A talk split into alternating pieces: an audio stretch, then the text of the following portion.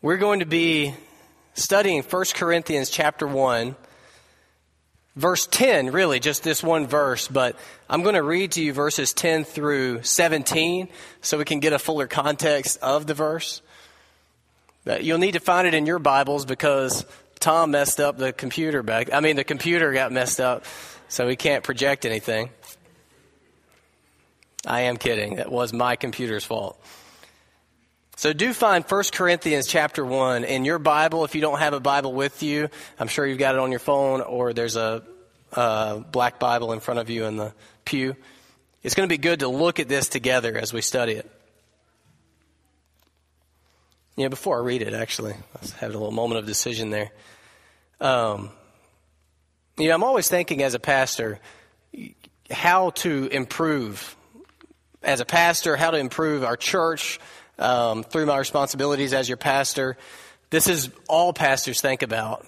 If you any conversation I get into with pastors, this is immediately what we talk about. How are things going?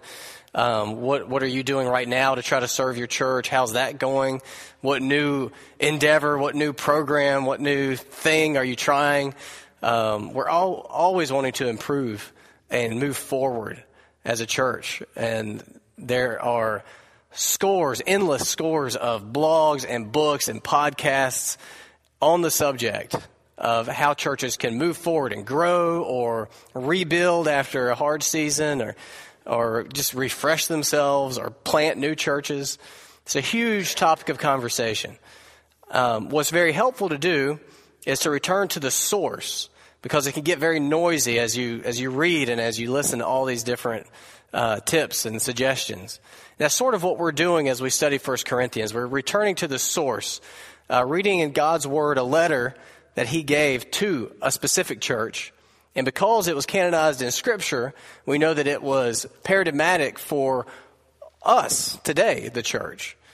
So last week we began First Corinthians and we saw that the church is imperfect, but has been given a holy calling and everything necessary to fulfill that calling.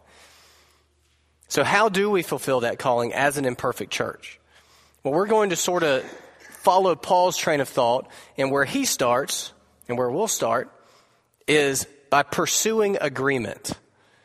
Pursuing agreement. Now, there's there's two kinds of agreement before we read this passage together. There's a passive sort of agreement among a church body and an active sort of agreement among a church body. We're aiming for the active sort of agreement.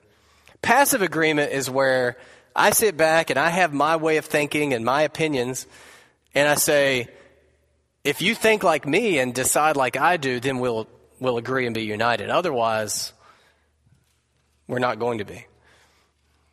You know, as soon as you correct yourself and think like I do, then we can be we can walk together as one, as a unit. Now, active agreement says, okay, we don't exactly think the same way here or come to the same conclusions, but we're brothers and sisters in Christ, so let's sit down and work toward agreement, work toward unity. That's what we're shooting for. That's what Paul is trying to get the Corinthian church to do. That's what God wants us to do. So let's read together First Corinthians chapter one, verses ten through seventeen. I appeal to you, brothers, by the name of our Lord Jesus Christ, that all of you agree, and that there be no divisions among you, but that you be united in the same mind and the same judgment. For it has been reported to me by Chloe's people that there is quarreling among you, my brothers. What I mean is that each one of you says, I follow Paul, or I follow Apollos, or I follow Cephas, or I follow Christ. Is Christ divided? Was Paul crucified for you? Or were you baptized in the name of Paul? I thank God that I baptized none of you except Crispus and Gaius, so that no one may say that you were baptized in my name. I did baptize also the household of Stephanus. Beyond that, I do not know whether I baptized anyone. For Christ did not send me to baptize, but to preach the gospel, and not with words of eloquent wisdom, lest the cross of Christ be emptied of its power. Now, as I mentioned before, we're going to focus on the very first verse of what I just read, verse ten. So I want to read that again. I want you to look at it in your Bibles. I appeal to you, brothers, by the name of our Lord Jesus Christ, that all of you agree, and that there be no divisions among you, but that you be united in the same mind and the same judgment. Now, the way I want to give this passage to you this morning is in two two bits, two parts, the appeal and the agreement.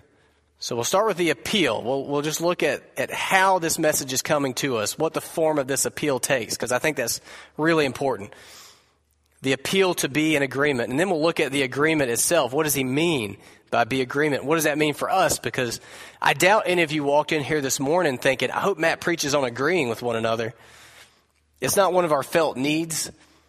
That's one reason I like to preach through books, because if I only preach on our felt needs, we'll never hit the full counsel of the word, which is what God tells me to do. So we'll start with the appeal. I want you to notice that the appeal is direct, it's familial in tone, and it's authoritative. Okay, the appeal that we're receiving today is direct, familial, and authoritative. It's direct. He says, I appeal to you. Now, there's two different ways as a parent that I can try to get my children to do something. Okay, way number one is me in the kitchen in the front of the house doing whatever I'm doing. The kids clambering around the back of the house doing all the stuff that they get into doing, making all the messes, making all the racket, doing their thing. And me shouting from the front of the house, okay, stop what you're doing, brush your teeth, put on your pajamas, clean up your rooms, get in your bed, get your Bibles. It's bedtime. Now, what percentage do you think is the success rate with that sort of appeal? They're back there doing their thing. They, for all I know, they didn't even hear me. Now, there's another way. And in the other way is I go back to the back of the house, and I get Elias, and I get Lillian, and I pull them together, and I get down at eye level. Did y'all hear my knees pop when I bent down? And Elias is like right here, and Lillian's right here. And I, I, I hands on their shoulders, and I look them in the eyes, and I say, kids, it's past bedtime. I want you to do three things. I want you to brush your teeth. They're looking at me. Okay. I want you to get your Bible. Okay. I want you to get in your beds. What are the three things I need you to do? Brush your teeth, get our Bible, get in the bed. Yes. So let's do it. Now, what do you think the percentage of that getting a response is? Really good. The kid, if I, if I will take the time to really appeal to them clearly, they'll usually respond. They're good kids.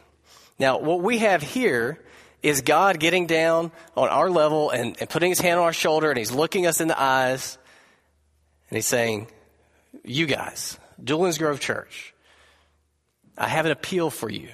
That's actually what the Greek is. It's not a, a word translated appeal. It's a phrase. It, it's a... Um, No, no, no, I'm getting ahead of myself. That's agreement. This is a word. It's it's the word close up and call put together. So it's like he's he's coming back to the back of the house, and he's getting close up to us. This is something he really wants us to do. He's specific about it, okay? Now, what that means is we have to respond, okay? We have to either submit to what he is now asking us to do or reject it. Those are your only two options when you receive that direct of an appeal from God himself. And ignoring it or forgetting it is rejecting it. Okay? So there really are only two. It's not that you can submit to it, reject it, or forget it. Forgetting it is rejecting it. And that's what I would say to my kids after I, if I come back in five minutes and they're still running around screaming and yelling, the teeth are unbrushed, they've not gotten in their beds, their Bible's still laying over there. And they say, oh, I forgot. Oh, you you rejected what I told you to do and went back to what you wanted to do. Okay, so we're kind of on dangerous ground right now. Y'all came in here and you're hearing the appeal now, so there's no turning back. We're going to have to respond to this. It's a direct appeal from God himself. Now, lest that seem cold and uh, demanding, I want you also to notice that it's familial in tone. He says, I appeal to you, brothers. I appeal to you, brothers. Now, there's a different way of relating to siblings and colleagues. Do you guys relate to your siblings different from your colleagues, you who are in the workforce? You know, if you receive an appeal from a colleague, you're sort of under a, a contractual obligation to, you know, respond in a certain way. You want to be professional. Now, when you receive an appeal from a sibling, there's more than just obligation. At, there's heart to it. This is my brother. This is my sister. Now, I know some of you may have strained relationships with your siblings, but that's generally how families work. If, if my brother calls me and has some issue and he needs help, has some appeal for me, I'm going to listen with more heart than I would, you know, some some associate or some acquaintance. Okay, so this appeal is coming to us with with direct specificity, but also with familial warmth. We're brothers. We're sisters. We're family. Even if you don't like it sometimes. Tough, just like biological family. Tough. There's nothing you can do about it. This is the card you've been dealt. You know, we're we may be dysfunctional at times, but we are a family. It's direct, it's familial, it's also authoritative. He says, I appeal to you, brothers, by the name of our Lord Jesus Christ. Now, if you invoke that when you're making appeal, you mean business. By the name of our Lord Jesus Christ, I appeal to you, brothers. That's authority. Now, to give you another parenting illustration, as you can see, I've been thinking a lot about parenting, obviously. There'll be times when Meredith will be, you know, up to her elbows in cooking and stuff in the kitchen. I'll be off at some meeting or something, and she needs the kids to set the table. Now, she can't shout loud enough effectively to get Elias in the back of the house to come forward and do that. But Lillian's right there. So she'll say, Lillian, I need you to go get your brother and tell him I said to help you set the table. So then little, little six-year-old, cute, adorable Lillian goes marching back there. Now, when she says, Elias, stop what you're doing, come with me, help me set the table, she's not standing on her little Lillian authority. She's standing on the authority of mom herself. So Elias's decision is not, should I submit to or reject Lillian's authority? It's, should I submit to or reject mom's authority? And again, he'll usually come on. And it's not because Lillian wants him to, even though he might do that for her, but because he knows she's delivering a message from the authoritative mom. All right. What we have here is Paul delivering a message to us from the authoritative Lord Jesus Christ. It, it's an appeal based on a, a shared, recognized authority. He's our Lord, and he has taught some things that lead me to make this appeal to you. This is, in essence, what all preaching and teaching is, by the way. It's just people like me, uh, this morning, Ron in Sunday school, or Richard, or, or Miss Rhonda for the kids, sitting in that chair, in that chair behind that podium up here, not on our own authority, but by the authority, by the name of our Lord Jesus Christ. So we come up here and we say, God has said this. That's what should make, you know, preaching and teaching exciting to hear. Now, I know I'm not the most exciting preacher or teacher. I'm well aware of that. I have a vocal range that's like this much, and I don't I don't go above it or below it. I, I have at times tried to work on that, and it feels so unnatural I've just given up. So I'm sorry. This is the tone of voice you will be hearing until I die or you fire me. So what should make this exciting isn't how isn't how uh, dynamic I am. I mean, I, I do want to try to give you the message in a way that you'll receive it. But what's exciting about what's happening here is that it's not my message. It's the message of God himself, insofar as I am faithfully delivering to you what this says. Now, if at any time I or Ron or Richard or Miss Rhonda strays from this authority onto some hobby horse of our own that has no connection with the authority of the Word of God, then you you absolutely have every right to tune us out. You know, the, the wisdom of Matt Broadway is not worth a whole lot. Okay, I have nothing to give you up here of myself. All I have is what God has said. But there's nothing more important than this. There's nothing more important than this. And you remember that. You remember that when you listen to me, because I'm serious. If if you begin, as as as I continue as your pastor, if if I begin to veer away from faithfully sticking tight to this word, as I hope I am, as I try to, you need to talk to me. You need to address it. You need not, as a church, ever tolerate someone who will stand up here and give you their opinions on things divorced from God's word, even if it's me.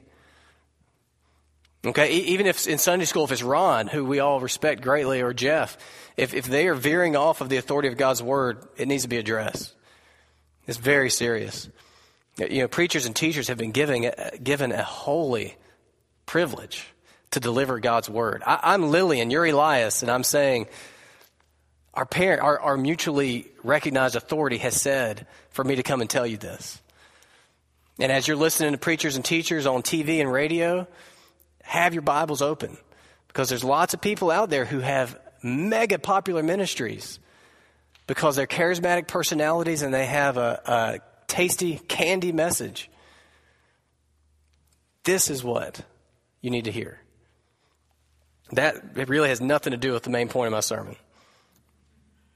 God, through Paul, through Matt Broadway, right now is is directly, warmly, authoritatively appealing to us to agree.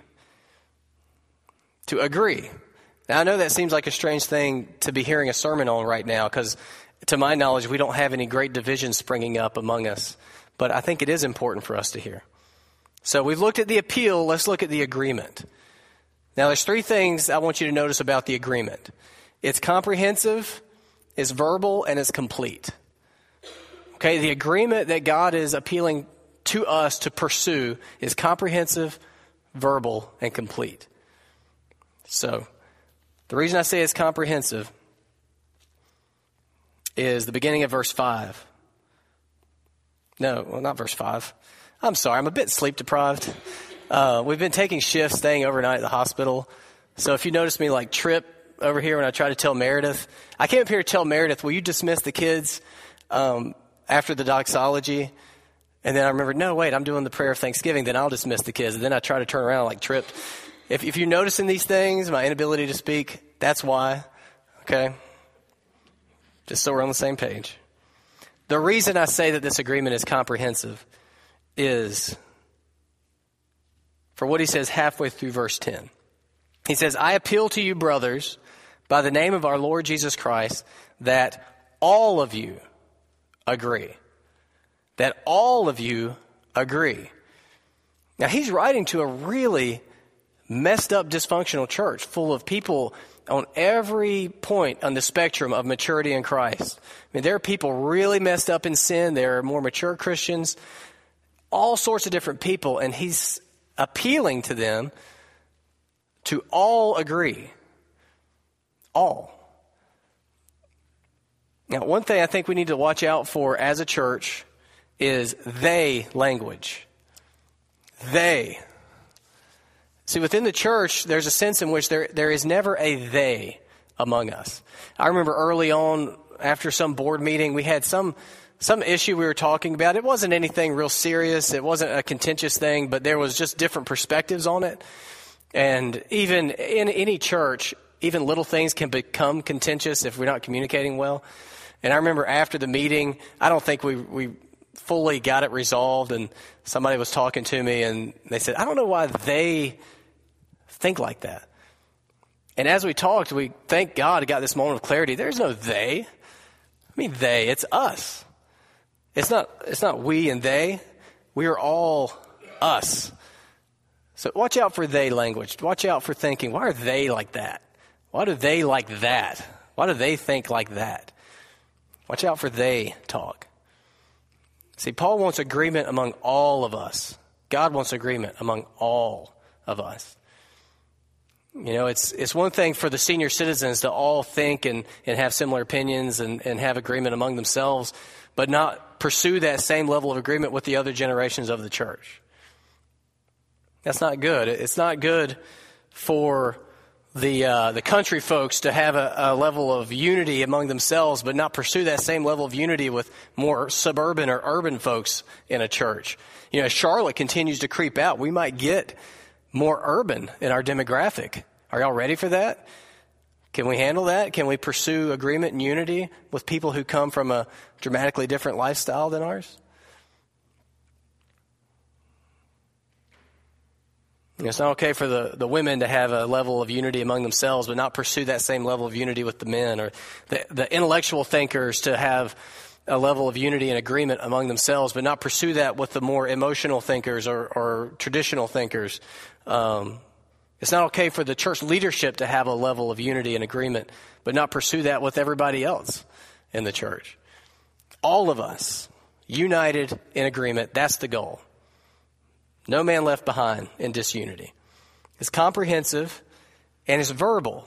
This is what I almost told you a minute ago about a Greek phrase that's translated into one English word, agree. What we have in our Bibles as, as agree is not one Greek word that means agree in the way we understand it. It's a Greek phrase. It's an idiom. It means speak the same. If you were to translate it literally, it would say speak the same. So what does he mean to speak the same? Well, that's handy. Paul actually addresses that directly in verse twelve.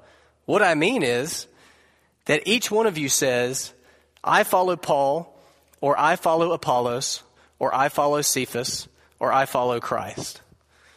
So there were things being said in the church. There was spoken allegiance to specific church leaders. And the allegiance was being chopped up and divided up among these church leaders. And Jesus Christ was just one among these. He was shoulder to shoulder in people's spoken allegiance with Paul and Cephas and Apollos. And Paul, God through Paul is saying, I need you to agree. I need you to say the same thing. I don't need you each saying that you follow these different people. I need you to come to agreement. We need to speak in light of the fact that our highest allegiance is to the Lord Jesus Christ alone. And not get splintered off into all these little fan clubs of different teachers or different theologies or different church movements. Now, the most immediate application of this is simple. Don't proclaim allegiance to specific church leaders in such a way that it compromises our unifying allegiance to Jesus Christ. Now, I don't sense that being a big issue among us. Uh, I do sense that being an issue among church leadership at large. You know, some people will read certain theologians and pastors and authors' books, but not this other set of theologians and authors. And then when they meet somebody who they read these books and they don't read these books, there is a, an invisible barrier there where it's like, well, I'm in this tribe, you're in that tribe.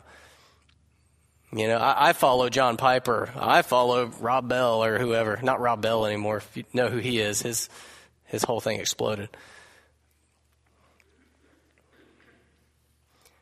But for us, I think it's a, a good warning, maybe ahead of time. Beware of celebrity culture infiltrating the church. Again, I don't think it's a big issue for us immediately, but it's something to be aware of. Beware of celebrity culture infiltrating the church. You'll you'll see, you know, as you get more serious about studying the Bible and you want to read other books or listen to other sermons, there are celebrity pastors out there.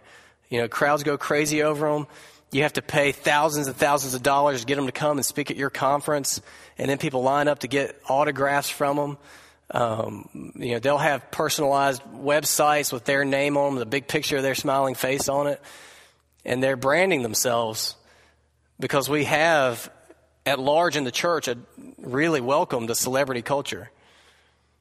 You know, if I ever launch a website called matt broadway dot com and it's got my face on it real big when you go to it, somebody come and have a frank conversation with me. And we we laugh because that would be silly for me because, you know, I'm I'm not a celebrity pastor. But a lot of people see these celebrity pastors and they think, I want to do that. I want to be famous like that. Yeah, a lot of young ministers, people in seminary, idolize these guys.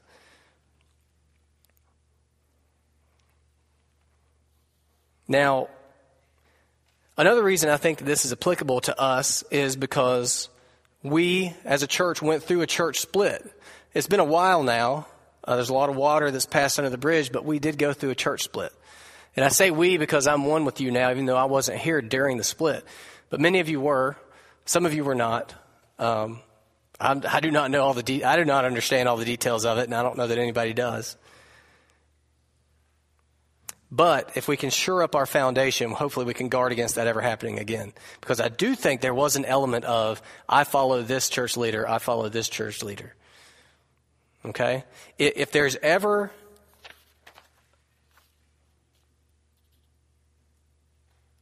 Okay, never mind. I'm getting ahead of myself again. Okay. Now I'll go ahead and say it. It makes sense to say here. If there is ever a controversy among Dulin's Grove Church, and in the midst of that controversy, it seems clear to you that I have a certain mindset, other church leadership has another mindset, and there's confusion, there's a mantra I want you to remember. And that mantra is, we follow Jesus. Okay, we follow Jesus. Okay, we'll we'll follow Matt insofar as he is ahead of us in following Jesus. Okay, we'll follow our church board insofar as they are ahead of us in following Jesus. We'll follow those um, more mature Christians in the church that we respect insofar as they are ahead of us following Jesus. But we together, our endeavor is not to, it is not to, our only endeavor is to follow Jesus together.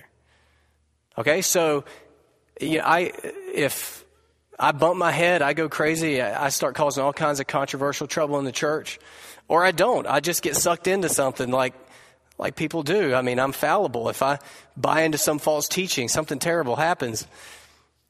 What's the mantra? We follow Jesus. Okay? We follow Jesus. Now, the agreement we're after is comprehensive, verbal, but it's also complete.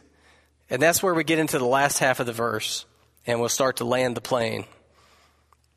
I appeal to you, brothers, by the name of our Lord Jesus Christ, that all of you agree, and that there be no divisions among you, and that there be no divisions among you, but that you be united in the same mind and the same judgment, that there be no divisions among you. But that you be united in the same mind and the same judgment. See how complete that is? Now, the language used here was language commonly used regarding fishing nets. You know, fishing was a major industry back then, and they used big nets. Okay, so the word for division was also used for a tear in the net. And the word for unity was used for mending the nets. So, when, for for example, when Jesus was walking along and he saw some fishermen out mending their nets and called them to come follow him. It's the same word used here for unity.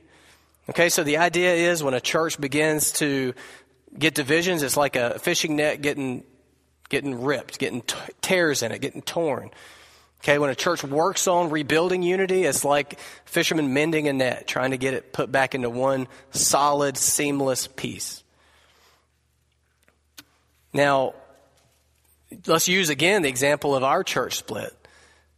Okay, many of you still are disconnected from relationships that you really enjoyed before the church split. I mean, it really was as if if it, if Dulin's Grove was like a quilt and you guys are all on there, it's like rips, torn, shredded, torn up, and now you, you don't fit together anymore like you once did. That happens in churches, and it could potentially happen to us again if we don't guard against it. So what we have now is not one whole net. What we have are two separate nets. You know, some were ripped off of here, and now they're over there. They they have sort of mended, and they, they've got a tattered net over there, and we've got a tattered net over here. But it was supposed to be one net mended back together. You know, and I have to say, it was not a church plant. It was a church split. And some of you know what I'm referring to. You know, there's a lot of they, they, they language. Instead of we got confused, we lost our way, we accepted division, we need to reunite, we need to confess our sins, we need to humble ourselves. Now, if we start to see tears coming in our fabric, again, Dulin's Grove, we we cannot accept division. It is not an option. Okay? It is not an option. We follow Jesus. We can remain united. We can pursue agreement. Now, how do you guard against tears in the net, and how do you mend them when they do begin? I think what Paul alludes to here is that it starts with our thinking and our judging. He says, be united in the same mind and in the same judgment.